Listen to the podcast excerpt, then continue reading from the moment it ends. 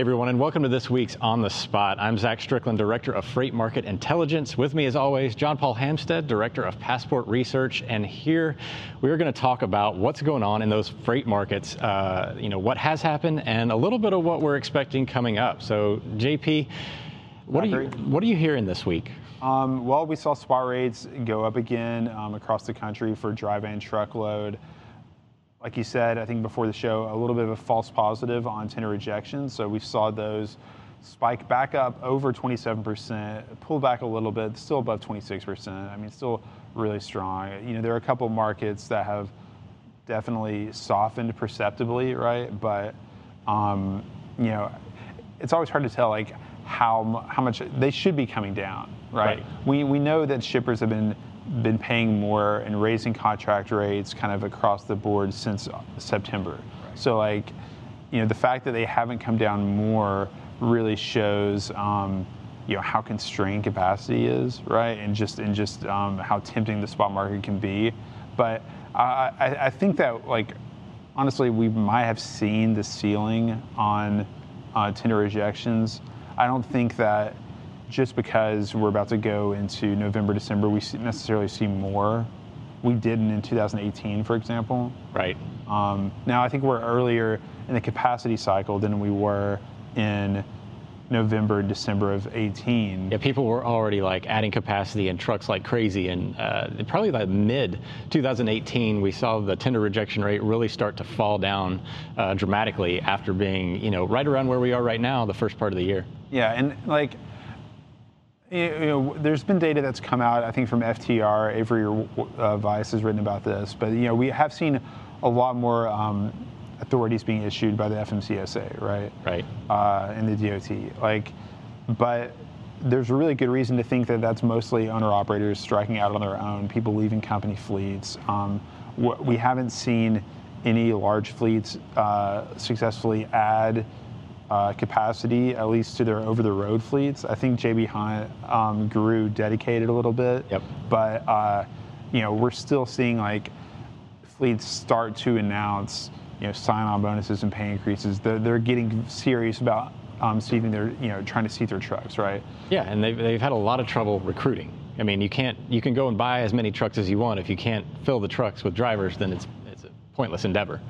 Yeah, and so I, like I, I do think that we're, we're very early on uh, as far as the capacity cycle goes. I think uh, someone who was it said that we're uh, three we're in the third inning of capacity. Uh, I like the baseball analogy. yeah, I want to say it was Hunt, but I, I can't remember exactly. Um, it was a publicly traded uh, truckload carrier. So I don't know if it's the third inning. You know, I'm, I'm not a baseball guy. Well, they're buying trucks again. I mean, we saw that they bought a ton of vans and trailers uh, here in the previous months. You know, drop trailers obviously a very popular way of, you know, managing your capacity without being able to add drivers. Um, if you can manage the trailer pool, and obviously the shippers have to have the space, but you know, we did see truck orders, Class 8 orders come up significantly uh, in the last month. So yeah, people are adding capacity at this point. People are adding capacity. One of the things that we've learned from working with Reliance Partners um, on a lot of their uh, insurance, uh, commercial vehicle insurance premium data, is that 2019 actually took out all of the capacity that was created in 17 and 18 and then some. Wow. And so it was actually a much more profound event than people realize. And that, that we're adding carriers now is great. I, you know, I don't know that we're how much capacity we've actually added or how many drivers we've actually added. Let me ask you this. Do you think that people are going to be a little bit more hesitant after just being burned in 2017 and 18 and then going into a very stable 19? No. I, I, no, because there are too many actors in the, in the market. Okay. It's not a. It's not like a, a cartel where like people can all agree on what the price should be, and that's what it is. Like, it's near perfect competition. There are people who think they have an edge in the market and can exploit it, and then you multiply that times you know 100,000, and you have overcapacity. Right. Um, so I, I, I mean, maybe some of the bigger guys will try to control costs for longer, mm-hmm. right? But you know, if you think about shippers complain about being subject to the freight market, or brokers complain about being subject to the freight market, um, you know, carriers are subject to the driver market, right? Right. Um, and th- that that doesn't that's not going to change. Right. And speaking of drivers, you know, we're coming up on peak season, and you said that you don't expect tender rejection rates to go up much higher than they are right now. Now, I, I think that they're going to go up just simply because of the fact it's not going to be because of some macro capacity situation or anything like that. It's simply due to the fact that carriers put boundaries around their drivers Yeah. and they try to get them home for the vacation or for you know home time and whatnot. We had to do it you know back in the day, and you have to. It's a struggle to get you know your employees where they need to be uh, in a timely manner, and then you have all this extra you know focus on service because the freight that's moving during that period of time typically has a little bit more urgency uh, assigned to Yep. it. Yep. And I think that we're going to see some of that impact, and we're going to see tender rejection rates start to increase here in the next week or so.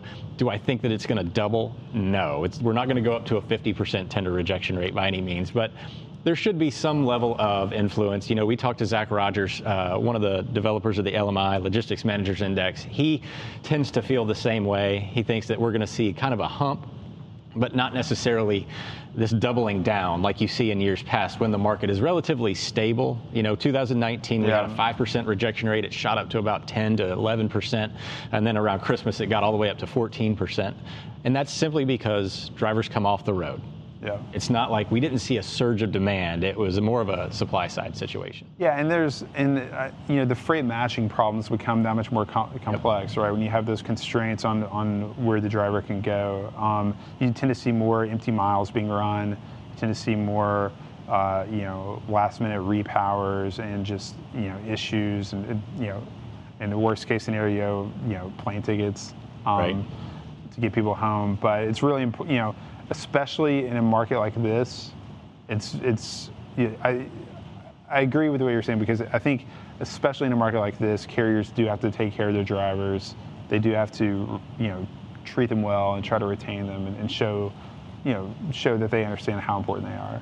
Um, let's talk a little bit about, you know, a little bit further upstream, what's happening on the ocean and some interesting uh, patterns that you've noticed with regard to surface transportation out of California and uh, what's happening on the ocean. Yeah, so you know, obviously we watched the import situation here. We've watched the imports eh, specifically into Los Angeles really get more connected to surface transportation, specifically trucking this year, because uh, the rail, the rails haven't been as responsive as they have in the past because they shut down a lot of their, you know, capacity, uh, anticipating, you know, not necessarily a strong resurgence in freight volumes, uh, but container volumes, not carloads, container volumes shot back up.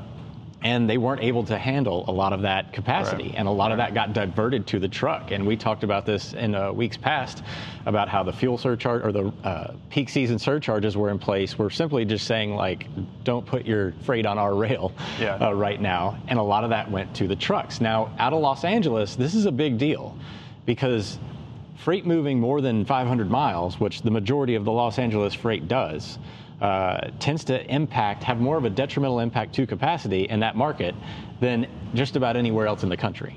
Right, because it's harder to get the, tr- you know, there's already a lack of inbound freight to LA from the interior of the country, and the further out you are, just the harder it is to, to find Right. that loader to get back in any kind of timely fashion. Exactly. And so, so an, an interesting development that's occurred over the last, I would say, month or so, we've watched those imports coming into Los Angeles start to decline. Now, they're still up year over year.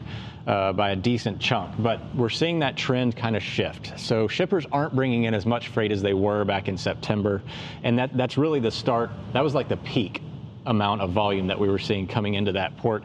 And we kind of watched freight volumes muddle around that period of time, and they've stayed flat while the volumes, the imports have come down. And a lot of that reasoning, we think, is due to the fact that there's such a strong backlog of freight sitting around the ports. Yeah, yeah. So uh, full containers sitting at the ports. Um, you know, th- there's been issues with getting labor in the transloading facilities, right, to convert, for example, um, you know, 40s into 53s, things like that, or, or into drive-in trailers. Um, and and yeah, I mean, I think warehouse utilization is, is well up as well. So, you know, that that and that actually makes sense. I mean, that, that's that's more of like a typical seasonal effect. Like you would expect upstream modes to cool off ahead of a holiday period, Right. Before you know your final mile, before you know certainly before parcel, right? Which is which would be the, the kind of the last thing to, Right. to cool off. Um, so that's I mean that's really interesting. A, a, a few weeks ago, everyone was sort of saying that they didn't expect, for example, you know, intermodal to cool off in December like it normally does because all the containers are still hitting the ports. Maybe, maybe, you know, they're all in customs now. Right. but but intermodal is still rocking. Yep. Even though, um, yeah. So I, I, just, I, I think that's an interesting story, and we'll see how long that can really fuel uh, surface transportation out of LA. Yeah, I think I think the the real takeaway here is that it is starting to slow down, even though you may not be able to see it just yet on the surface side. Uh, you know, we did see rail surcharges or you know uh, spot rates for intermodal shipments going from Los Angeles to Chicago, the largest lane in the Uni- United States for rail. Uh, they came down significantly. Mike Baudendistel actually t- tipped me into that one uh, here just this past week. So they fell they fell significantly. That means that the rails are able to handle a little bit more. I'd be interested in seeing what um, what Houston uh, OTVI starts looking like. I know it's I know it's been soft a little bit, but we were rejection rates are down around 13%, uh, which is one of the lowest in the country right now. right. I, I just think that's fascinating because I was we were looking at some of the import data by Consigny, and you know it's one of the interesting things that we discovered is that Amazon and Walmart are not really competing head to head for ocean capacity. Because Right. they go through different. Yeah, they've decided Providers. to. I mean, they're locking up capacity on, on competing lanes, you, Right. you might say, but they're not they're not going head to head on the same vessels or the same services, right? So, it's like 65% of Amazon's imports go through LA and Long Beach, about the same percentage um, for Walmart go through Houston and Savannah, Right. and in Nor- Norfolk as well, I believe.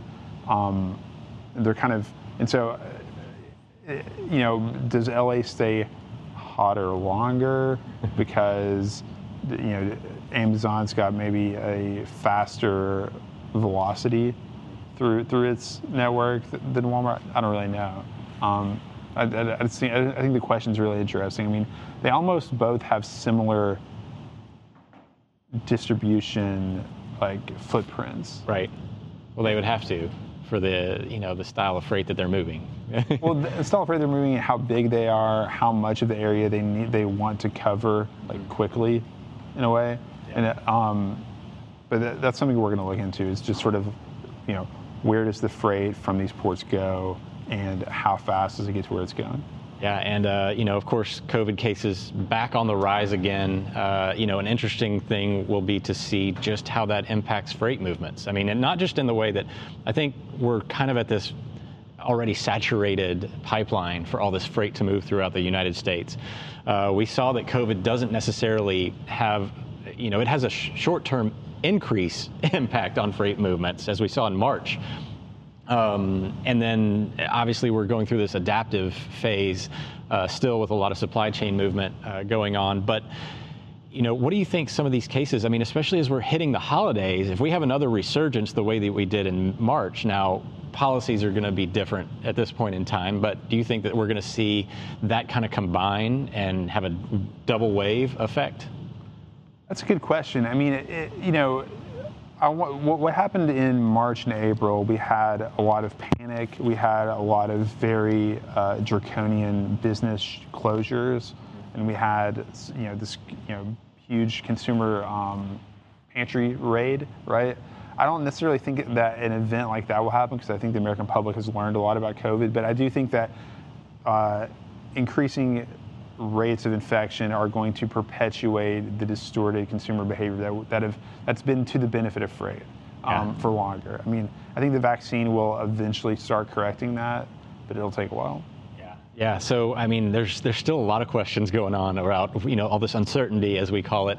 Uh, we did get a sort of decision in the election, so some policies are going to start to have uh, you know at least be settled in, and you know we still have peak season to deal with. So there's still a lot going on right now, uh, a lot to figure out. Uh, we only have you know what two more a month and a half left in 2020. Yeah, six weeks. so uh, is 2021 going to be better? I don't it know. still feels kind of like March in a way, but Right. uh, apparently it's mid mid November.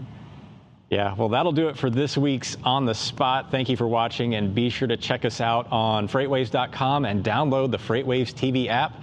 Everybody, have a great week.